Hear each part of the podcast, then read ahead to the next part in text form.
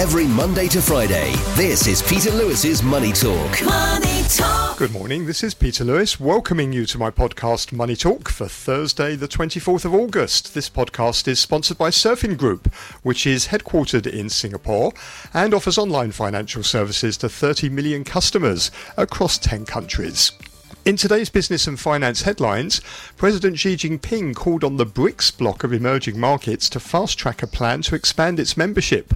Speaking at the BRICS summit in Johannesburg yesterday, President Xi said, I'm glad to see growing enthusiasm from developing countries about participating in BRICS. The bloc should accelerate the BRICS expansion process to bring more countries into the BRICS family and pool wisdom to make global governance more fair and reasonable. Indian Prime Minister Narendra Modi said India fully supports the expansion of BRICS membership and we welcome moving forward based on consensus. President Xi added that an expanded BRICS would make global governments more equitable. Japan's business activity expanded at a faster pace in August, powered by a solid service sector expansion. The Japan Composite PMI rose to 52.6 from a final 52.2 in the prior month, a flash reading showed. This was the eighth straight month of expansion in Japan's private sector activity and the steepest pace in three months.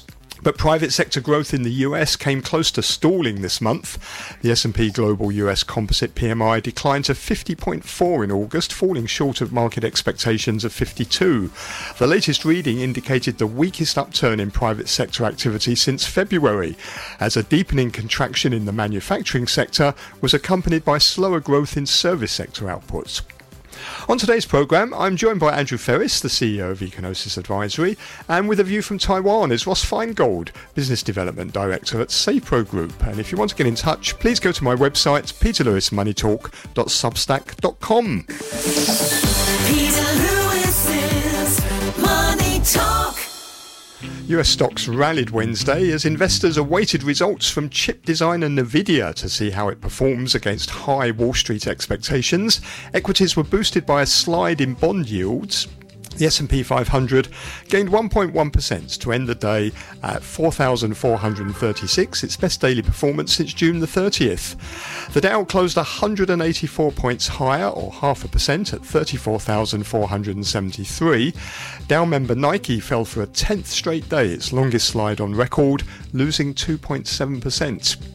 Big tech stocks led the gains. The Nasdaq Composites rose for the third straight day, climbing 1.6% to 13,721.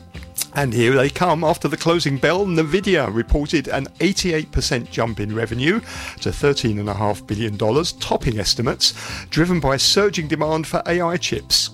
Nvidia's performance was boosted by its data center business, which includes the A100 and H100 AI chips that are needed to build and run AI applications like ChatGPT. Nvidia reported 10.32 billion US dollars in data, seven, data center revenue, which was up 171% on an annual basis. And Nvidia said it expected third quarter revenue of about 16 billion, which is higher than the 12.6 billion forecast by Refinitiv. Nvidia said its board of directors had authorized 25 billion US dollars in share buybacks, and shares of Nvidia surged 7% to a new record high in after hours trading. Long dated US Treasury yields continue to ease Wednesday. The 10 year yield dropped 14 basis points to 4.19%. A lot of the move occurred after the release of flash US PMI data, which was weaker than expected. Yields on the benchmark 10 year note have retreated since hitting their highest level since 2007 on Monday. Hong Kong stocks hovered around the flat line for most of the day before closing 55 points or a third of a percent higher at 17,846. The benchmark index hit a nine month low on Monday the tech index was up 0.2%. On the mainland, the Shanghai Composite tumbled 1.3% to 3,078, erasing all the gains and more from the previous session, as economic uncertainties in China and a weaker than expected response from authorities to support growth weighed on sentiment. Does look like the Hang Seng is going to rally a little bit more this morning. Futures markets projecting an open of about 90 points or half a percent higher. And you can get the more details on the latest market movements, which you'll find in my daily newsletter at peterlewismoneytalk.substack.com. Every Monday to Friday, this is Peter Lewis's Money Talk. Peter Lewis's to welcome our regular Thursday morning guest, Andrew Freris, the CEO of Ecognosis Advisory. Welcome back to Hong Kong, Andrew.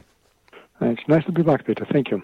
Okay. Thank you for having me, of course. Of course, you're very welcome. Always great to hear you. Let's let's start talking about BRICS. Um, President Xi Jinping is calling on the BRICS bloc to basically fast track a plan to expand its membership and he wants BRICS to become a full scale rival to the G7. He said yesterday in Johannesburg, I'm glad to see growing enthusiasm for developing countries about participating in BRICS. The bloc should accelerate the BRICS expansion process to bring more countries into the BRICS family and pour wisdom to make global governance more fair and reasonable.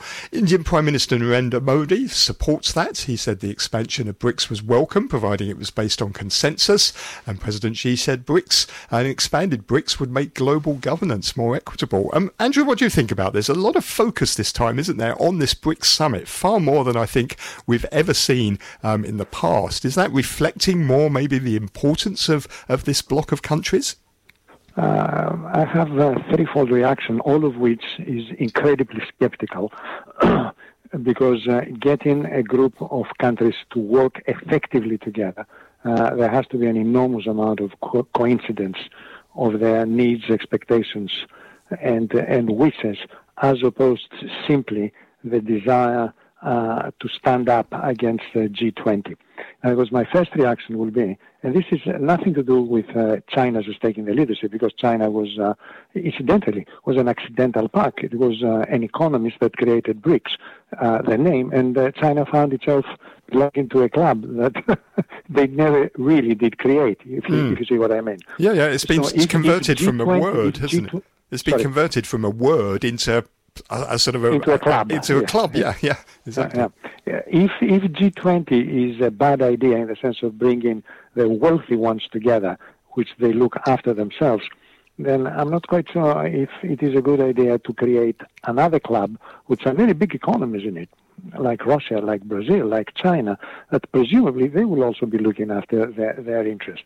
And of course, unlike the G20, they are going to have quite a ragtag I'm sorry, I don't want to use a, a disrespectful word, of relatively poor countries uh, whose, uh, let's say, desires and wishes may not quite coincide. Mm. The second point uh, that uh, I, I, I, raise is, is some of the participants have very significant uh, political conflict stroke interest. And of course, the two biggest ones there is China and India, which, well, until very recently, I wouldn't say they went into war, but they have uh, very sharp altercations over border issues. Well, uh, you know, thank God Belgium is not threatening Holland with an incursion. Okay, in other words, you're having a group of countries that uh, they only the only interest they have is is the money on the table. Mm. And the third part is the third part is I'm not quite sure what they're going to do. I'm still trying to read the agenda. In other words, okay, we're all joined together. Very good. What happens after that? Mm. You, see what I mean? Uh, so this this is my my my my reaction is is very good, not a bad idea. You go ahead, and then under my teeth I mumble. I remember also of APEX, of CEPEX, of UPEX, of TRIPEX. You know all these multi-million variations of Asian countries getting together, which effectively we more or less stop listening or rather stop hearing of them. You know, for this to work, it has to have money on the table. It's as simple as that. It has to have money on the table.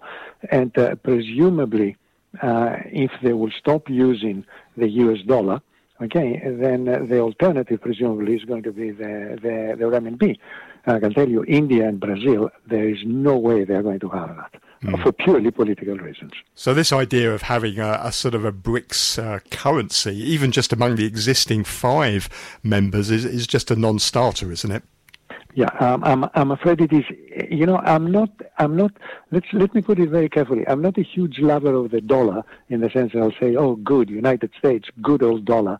Okay, there are specific reasons why the dollar is being used by people that absolutely detest the United States, like Iran and like Venezuela. Mm. I mean, it it it, it makes uh, it, crudely it makes a huge amount of sense. So I don't like you, but I like your money. Mm. Uh, so creating creating a currency has always been a complete non-starter.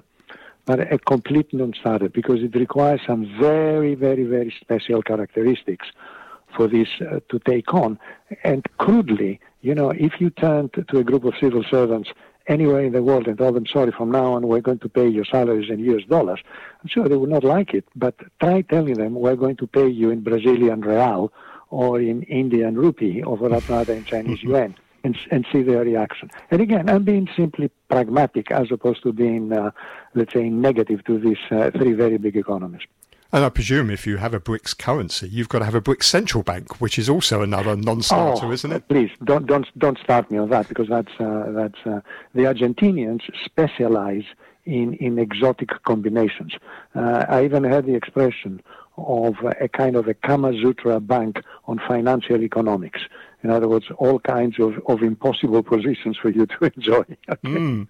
Well, I mean, I'm amazed at how many countries want to join. Something like 24 different countries from uh, as far and wide as Iran, Argentina, Saudi Arabia. I mean, it's hard to see how these widely divergent economies can, can work together. But would there be benefits from a, a country, say, like Argentina, which is in effect bankrupt, isn't it? Would there be benefits absolutely, for absolutely. it? I don't know who will have Argentina, you know. Would there be benefits for them of joining? Uh, I really, I have no idea. I think uh, it is expectations overcoming uh, reality, and people don't uh, standing down and says, "Hang on a minute, what am I?" Uh, you know, to join it, the only question you need to ask is, "What's in it for me?" Mm. And as you say, looking at Iran and looking at Brazil, okay, and looking for that matter Saudi Arabia that has got only one thing there, oil okay, is to say, what is it going to be for me in here? Mm. And uh, that that that uh, that that's very strange and very awkward uh, uh, to look at. Yeah. I mean, China's clear ambition is it. By, it thinks that by doing this, it will make the BRICS countries more powerful, make them able to challenge uh, the G7. Is, is, that correct? Though, is big necessarily more uh, more powerful? Will these countries have more clout as a result of clubbing together?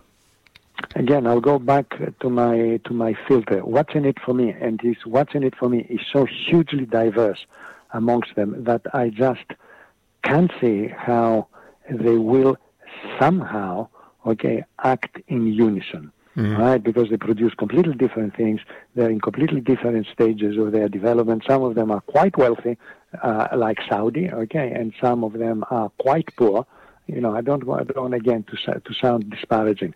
You know, it is it is the reality. This world works on "Show Me the Money," that fantastic film. Mm. Okay, show me the money, show me the money, and then I'll tell you precisely what is going to happen. Okay. And I presume that, that China and India, the two biggest countries there, don't have the same motivations for doing this, do they? I mean, China is looking for allies that's basically not Europe, not the US, that it can sort of club together with and try and fight the West, whereas India sees it more as an economic arrangement. I don't think India particularly wants to see this as an organization that's going to challenge the West or the G7, does it? Yeah, absolutely. And uh, Modi plays plays both games. In other words, he's trying to be good with God and good with the devil, uh, because reluctantly, reluctantly, he's sort of participating in what the Chinese call the Great Encirclement. In other words, you you know you have South Korea, Australia, and Japan on the right hand side of the map, and then uh, you have India on the soft underbelly kind of uh, of uh, of China, and this this uh, will not go away but it cannot go away because if a country develops, okay, and it doesn't have an army, then uh, it's worth nothing in terms of international politics. Mm. Okay, well, uh, India has got actually the third biggest defense interest in the world. you know, that's, this is an amazing thing to say. And of course, it is. It has a big army and it is armed quite well. So does China, and uh, two countries that are growing and they are also armed okay, uh, they're going to have problems getting along together. Japan managed to get along very well for nearly 70 years at the end of the Second World War by simply saying, we let the United States look after us and we will simply concentrate on making Walkman. And they made them very nicely and very expensive and very profitable. Now Japan is arming. And it is arming for a, for a number of reasons, one of which is, of course, it's, it's wishing to take its own position in the world, because if one asks the question, in which way did Japan contribute? in any major political event in the world since 1970? And the answer is none. Mm-hmm. Okay, why? Because it was never around. Was it an important economic power? Incredibly so. Okay, but it never had the muscle that uh, partially the European Union and most definitely the United States had. Okay, to say not only we have the money, but we also have the guns. That's another. That's another crude reality in this world. If you are not armed, people don't listen to you. Mm. However immoral or unfair this might sound.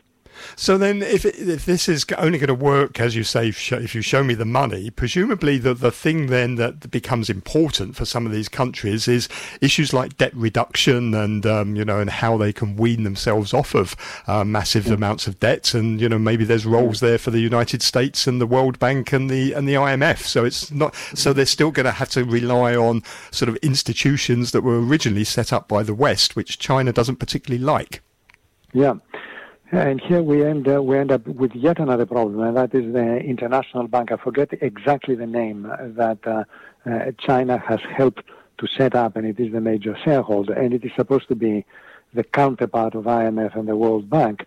And of course, if China is a major shareholder, uh, of course it should be. It's the biggest. It's the biggest uh, uh, economy. It will need a lot of convincing to everybody else that joins that it will not swing the institution in its own direction. And of course it would. Mm. You know, I would never accuse the Americans of trying to muscle the IMF and the World Bank because they're, they're, they're the ones that pick up the biggest tab. Mm. You bet they would. Mm. They would be stupid if they didn't. Mm. However immoral this may sound. okay. And I presume also the other issue that they've got to work out is you can't just suddenly have people turn up and, and join the club. There's got to be some sort of process, yeah, hasn't there? And um, sort of minimum standards the, that you have to meet. It becomes a bit of a bureaucracy, doesn't it? Yeah, they should have they should have taken a leaf out of the book of the European Union that uh, opened its doors to let's say, some uh, doubtful candidates, both in terms of their political maturity and their economic status. So all the worst now, if, as you say, please join us. Actually, I didn't have the time to do a filter and to find out how many of the potential candidates are recipients of the largesse of China in the Silk and Belt Road.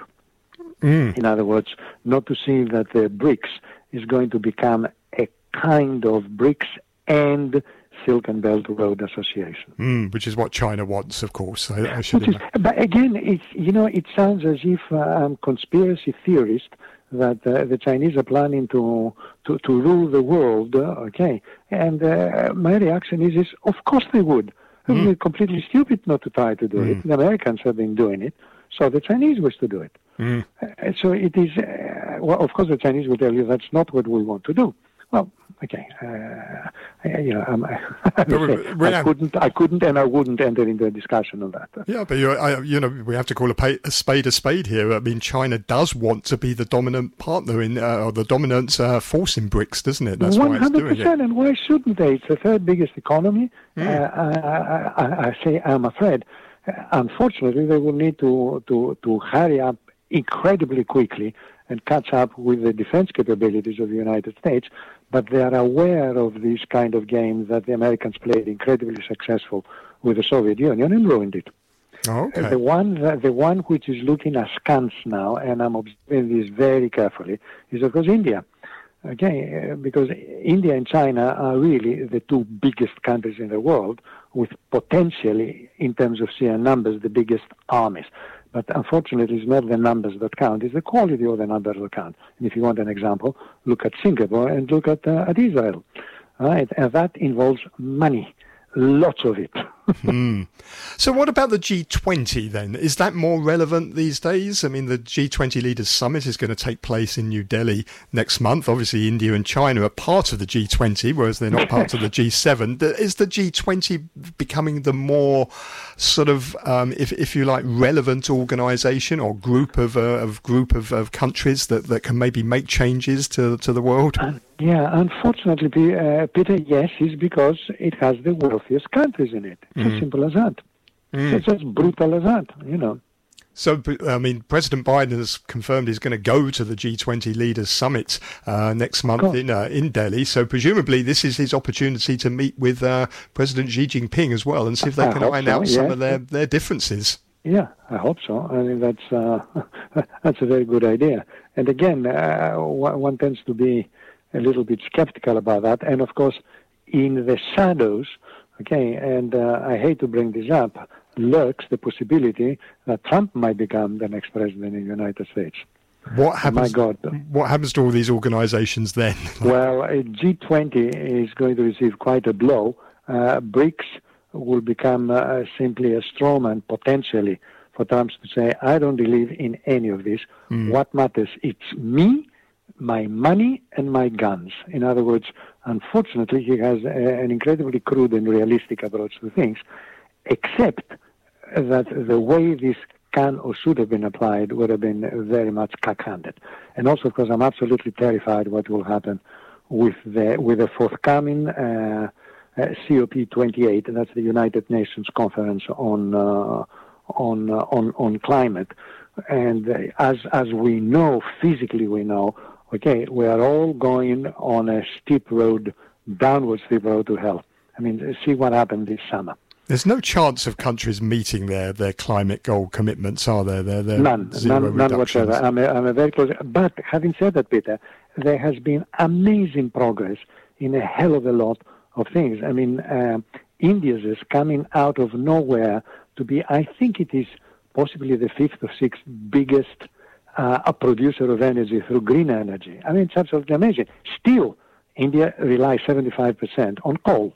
Okay, but the effort put into that, and of course now China is effectively a 50% green energy producer, and still makes it the second, actually the single biggest uh, emission uh, uh, sort of um, oh, let's let's call it I don't call it pollution, okay, uh, uh, green gas emission in in the world. Hmm. So there has been genuinely a huge amount of effort, which unfortunately is not anywhere near to what the climatologists tell us we need to hit the 1.5 percent, and actually very likely we are now hitting very comfortably the 2 percent, and we could hit the 2.5 percent, in which case to quote a famous climatologist, we are all going to die. Right. what about we're still waiting for a plan from China, aren't we, about how they're actually going to meet the commitments that President Xi Jinping made a, a few years ago in Yeah. terms of Yeah. um, in, in terms of its go- uh, emissions goals. I, I'm afraid I can speak with a, with a little degree of, uh, uh, let's say, knowledge here because uh, I, I, I have done and I will be doing a lot of work for clients on, on the climate policies of China. So I'm observing them very, very incredibly closely. And as I said, on one hand, there has been China now is actually the dominant player in green energy. It's as, simple as that. If you want to buy a solar panel or a windmill, in all probability you'll be buying a Chinese-made one. Okay, and of course they use them for themselves. They just don't sell it to other people. It says, "Don't look what am I doing. Look what I'm selling you." Okay, so it, it is it is very very very important. But in the last uh, 12 months, there has been uh, a kind of a reverse in the usage of coal, partially because of need, partially because of unexpected climatic uh, results, and partially for the fact that as demand for coal, as demand for electricity increases, green energy continues to be very important, but you need a constant humming noise that maintains a constant uh, load, irrespective of whether it rains or it shines. And unfortunately, this can only be for the time being provided by coal. Eventually, it may very well be provided with atomic energy. In other words, the, the basic load bearing is taken by something that doesn't rely does rely on, on nature. In other words, doesn't rely on sunshine and on wind. Mm, okay, well, this is a topic we're going to have to talk about a, a lot more uh, on your, me. on your on, on uh, oncoming program. Let me just ask you about uh, the PMIs. I know you love talking about um, PMIs, Andrew, but in, in summary, we, we've had these flash PMIs from around the world. Japan was pretty good, um, expanded. Eurozone was awful, contracting the Yeah. most in almost three years, and also the US uh, private sector output uh, looks like it's pretty close to stalling now and dropping into uh, into contraction reaction. Um, yeah. Are we starting to see finally the impact of all these rate rises? Are they now starting to hit and, and starting to hurt? Is that, is that what is going on here? Yeah, um, give you, I'm going to give you two answers. One is unbelievably boring and completely commonsensical, and you should never call me on your on your phone call if this is the kind of uh, the kind of value added that I bring. And the second one is truly apocryphal. Okay, the first one is this, duh, yes, higher interest rates, Peter. You say, really, Andrew? I hadn't noticed. well, we've been waiting a while, haven't we, to, to this, this uh, well, lag yeah, effect there, that there, everyone talks about. Is, there is the, the uh, urban tale that uh, in the United States takes about six months for for the trick to re, to develop to an ouch reaction. Okay, and uh, we are most definitely seeing this. Let's not forget, actually, the Fed started to increase interest rates about a year ago. Okay, so in other words, it kind of works. Okay, it kind of makes some sense now.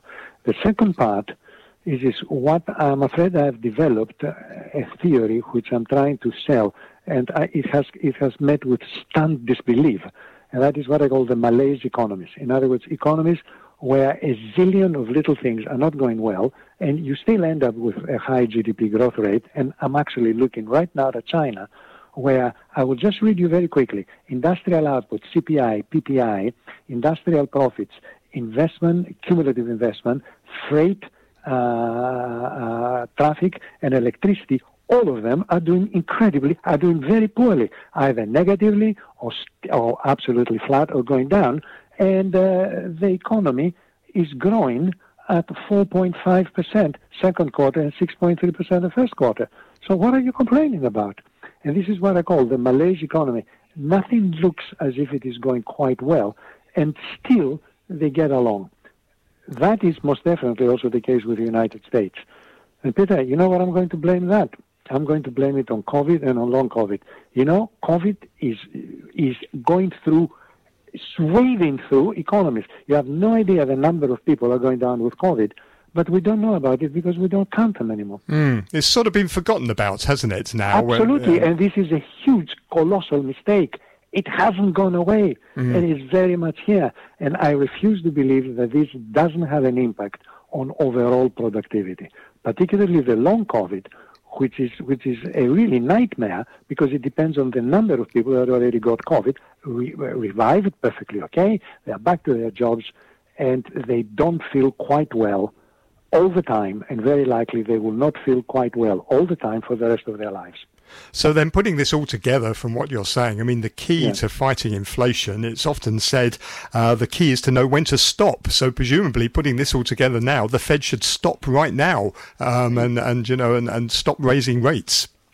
I suspect that they might need to go once more just for the sake of uh, of being uh, cautious as opposed to incautious as they were before. Then they were accused of coming in with too little, too too late. But uh, if it continues like that, in other words, you preside over a murmuring crowd of economic data, all of them whining and saying they are not feeling very well, mm. okay, but they are not going to die, okay, you'll say, oh God, do I have a problem? That's why I have enormous sympathy for the Chinese authorities, because as I've told you, and actually the list I just told you, it is, I haven't even remotely finished. And the more I add up, okay, the more I find out that things are not doing well. But again, the economy continues to grow, and I don't think for one moment that the Chinese economy is going to go into a recession, meaning they're going to have either several quarters or one year of negative growth. No way. But they're, they're not going to meet their targets, presumably. Oh, yeah, of, they're not going to meet uh, their 5% target, yeah. And also, they're not going to meet President Xi Jinping's target, I think, of what was it, doubling income by 2030 and overtaking the US in terms of the size of the economy. Yeah, yeah. Well, that uh, this is uh, this this is well and good. And again, uh, my reaction to all this will be to say, what's in it for us? Okay, so we the economy is now double the size and it overtook the United States. And and what? Mm. Am I better off?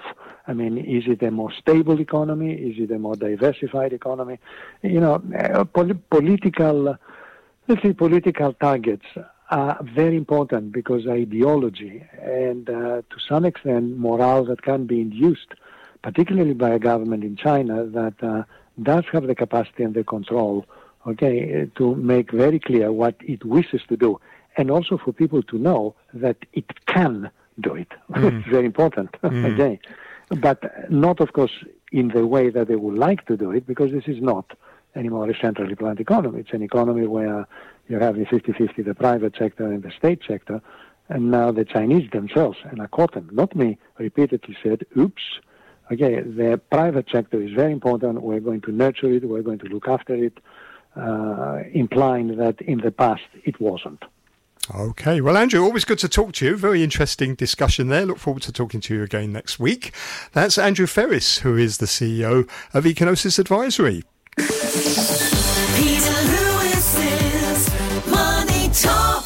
I'm joined now by Ross Feingold, who is Business Development Director at SafePro Group in Taipei, over in Taiwan. Good morning, Ross.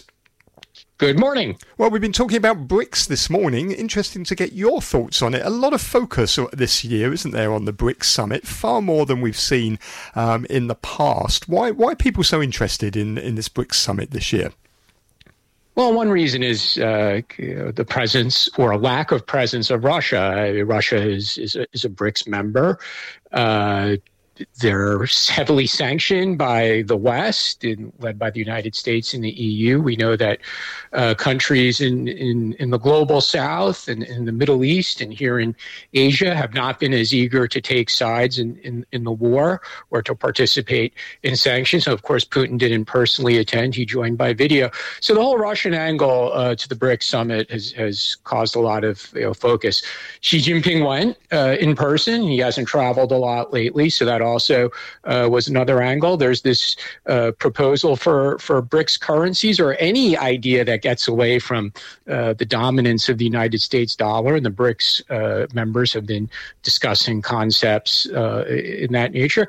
And then the possibility for BRICS expansion, which leads into you know, question, inevitable questions about uh, is the U.S. losing its leadership role, whether economically or, or in the security space, and uh, does that mean China is is replacing the U.S. in some ways? I, I tend to think a, a, part of that is a bit overblown. I think a lot of these countries would still look to the U.S. as as their prime security or, or even trade partner. Uh, but uh, it, it is a reality that there, there are other types of blocks, or the blocks that the U.S. in the past preferred were the leading multilateral organizations, whether that's the, the UN or the IMF or the WHO uh, the, or the WTO. They're not operating in ways that uh, you know people think like this was the U.S. designed or the U.S. and European designed post World War War II system. They're not operating in, in ways that are advantageous to the U.S., and some of these countries are looking for alternatives. So uh, that that's also uh, you know, this expansion concept might not happen this time, but it's probably inevitable that the BRICS are going to expand. Uh, and uh, again, you know, it's, it, is that Trump's fault? Is that Biden's fault? If you if you ask the foreign policy experts from the Trump team, they're going to say Biden is is at fault, and it's all within the past couple of years that there's a loss of U.S. leadership. And obviously, uh, people who like Biden's foreign policy are going to say the opposite. They're going to say mm. this is the after effect of Trump's foreign policy. But this is all about money in the end, isn't it? Who who has the influence is going to be determined about by who has the money and who's who's prepared to lend them the money and who's to help them, who's going to help them with debt reduction, which is a big issue for a lot of these countries that want to join um, BRICS. So presumably, if the US can, you know, um, get the World Bank and the IMF to, to provide more loans, uh, or if China can do it, um, that that's going to really dep- that's going to really determine where the influence lies, doesn't it?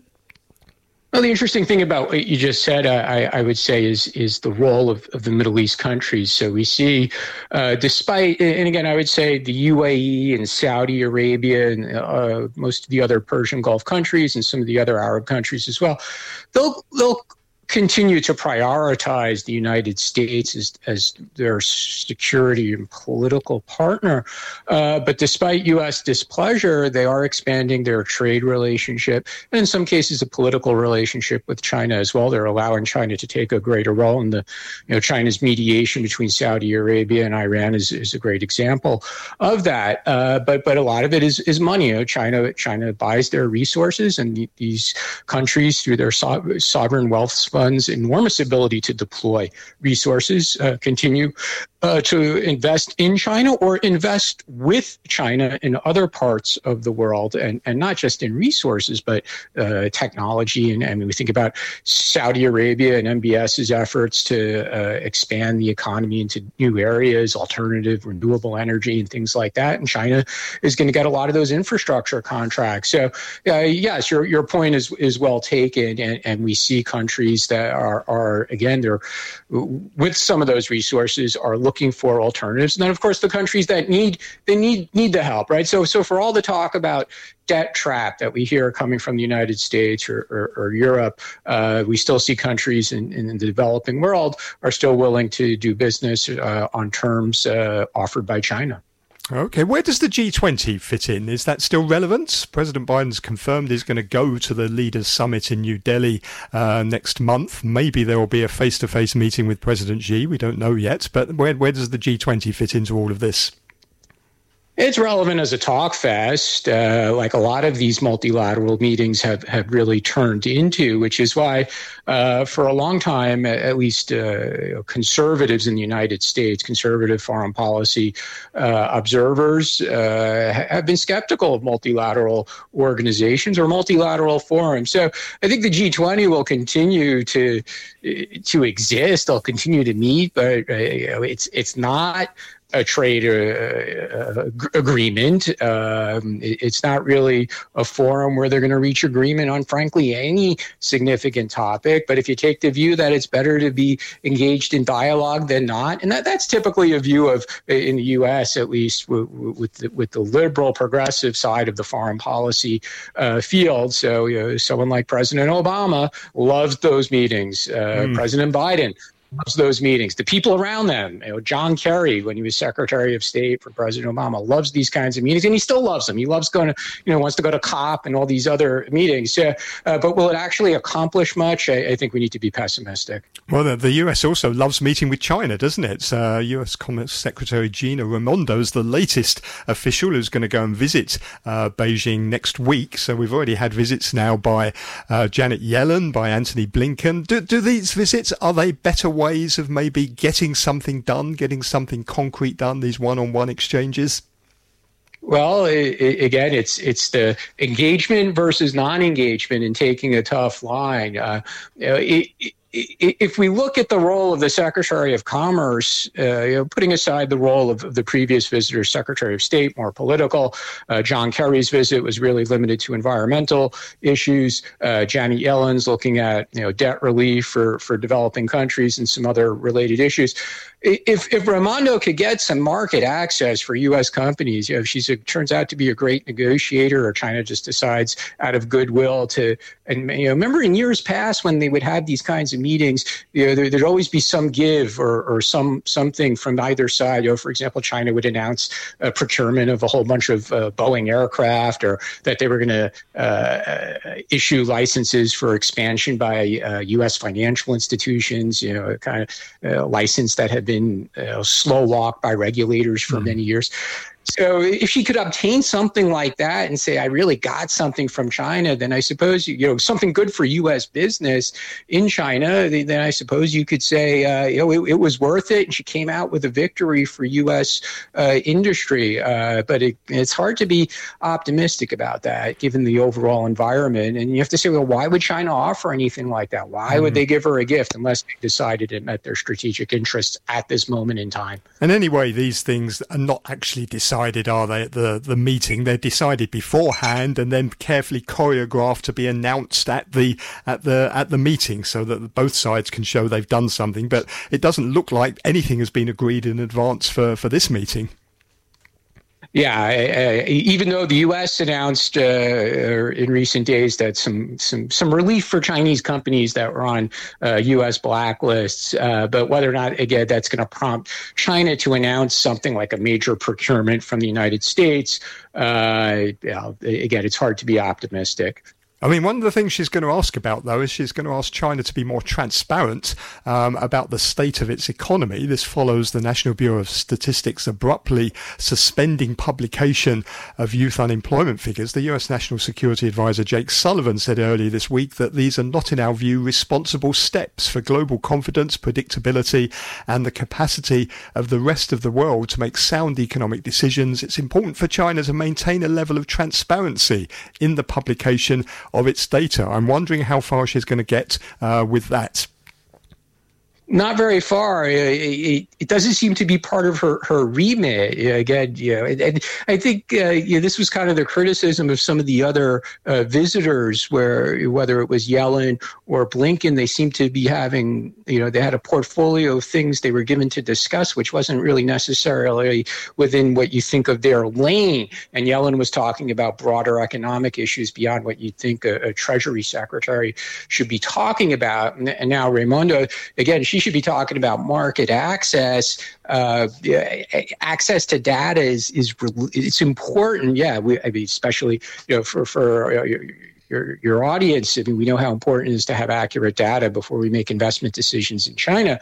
And now it's very difficult to get some of that data. But you know, she just doesn't seem to be the right person to talk about that. And, and Jake Sullivan, my gosh, I mean, for him to talk about that, you know, he sounded like like an economist from the IMF, and you know, he's just way out of his lane. I mean, China's just going to laugh, you know, hearing that message from him.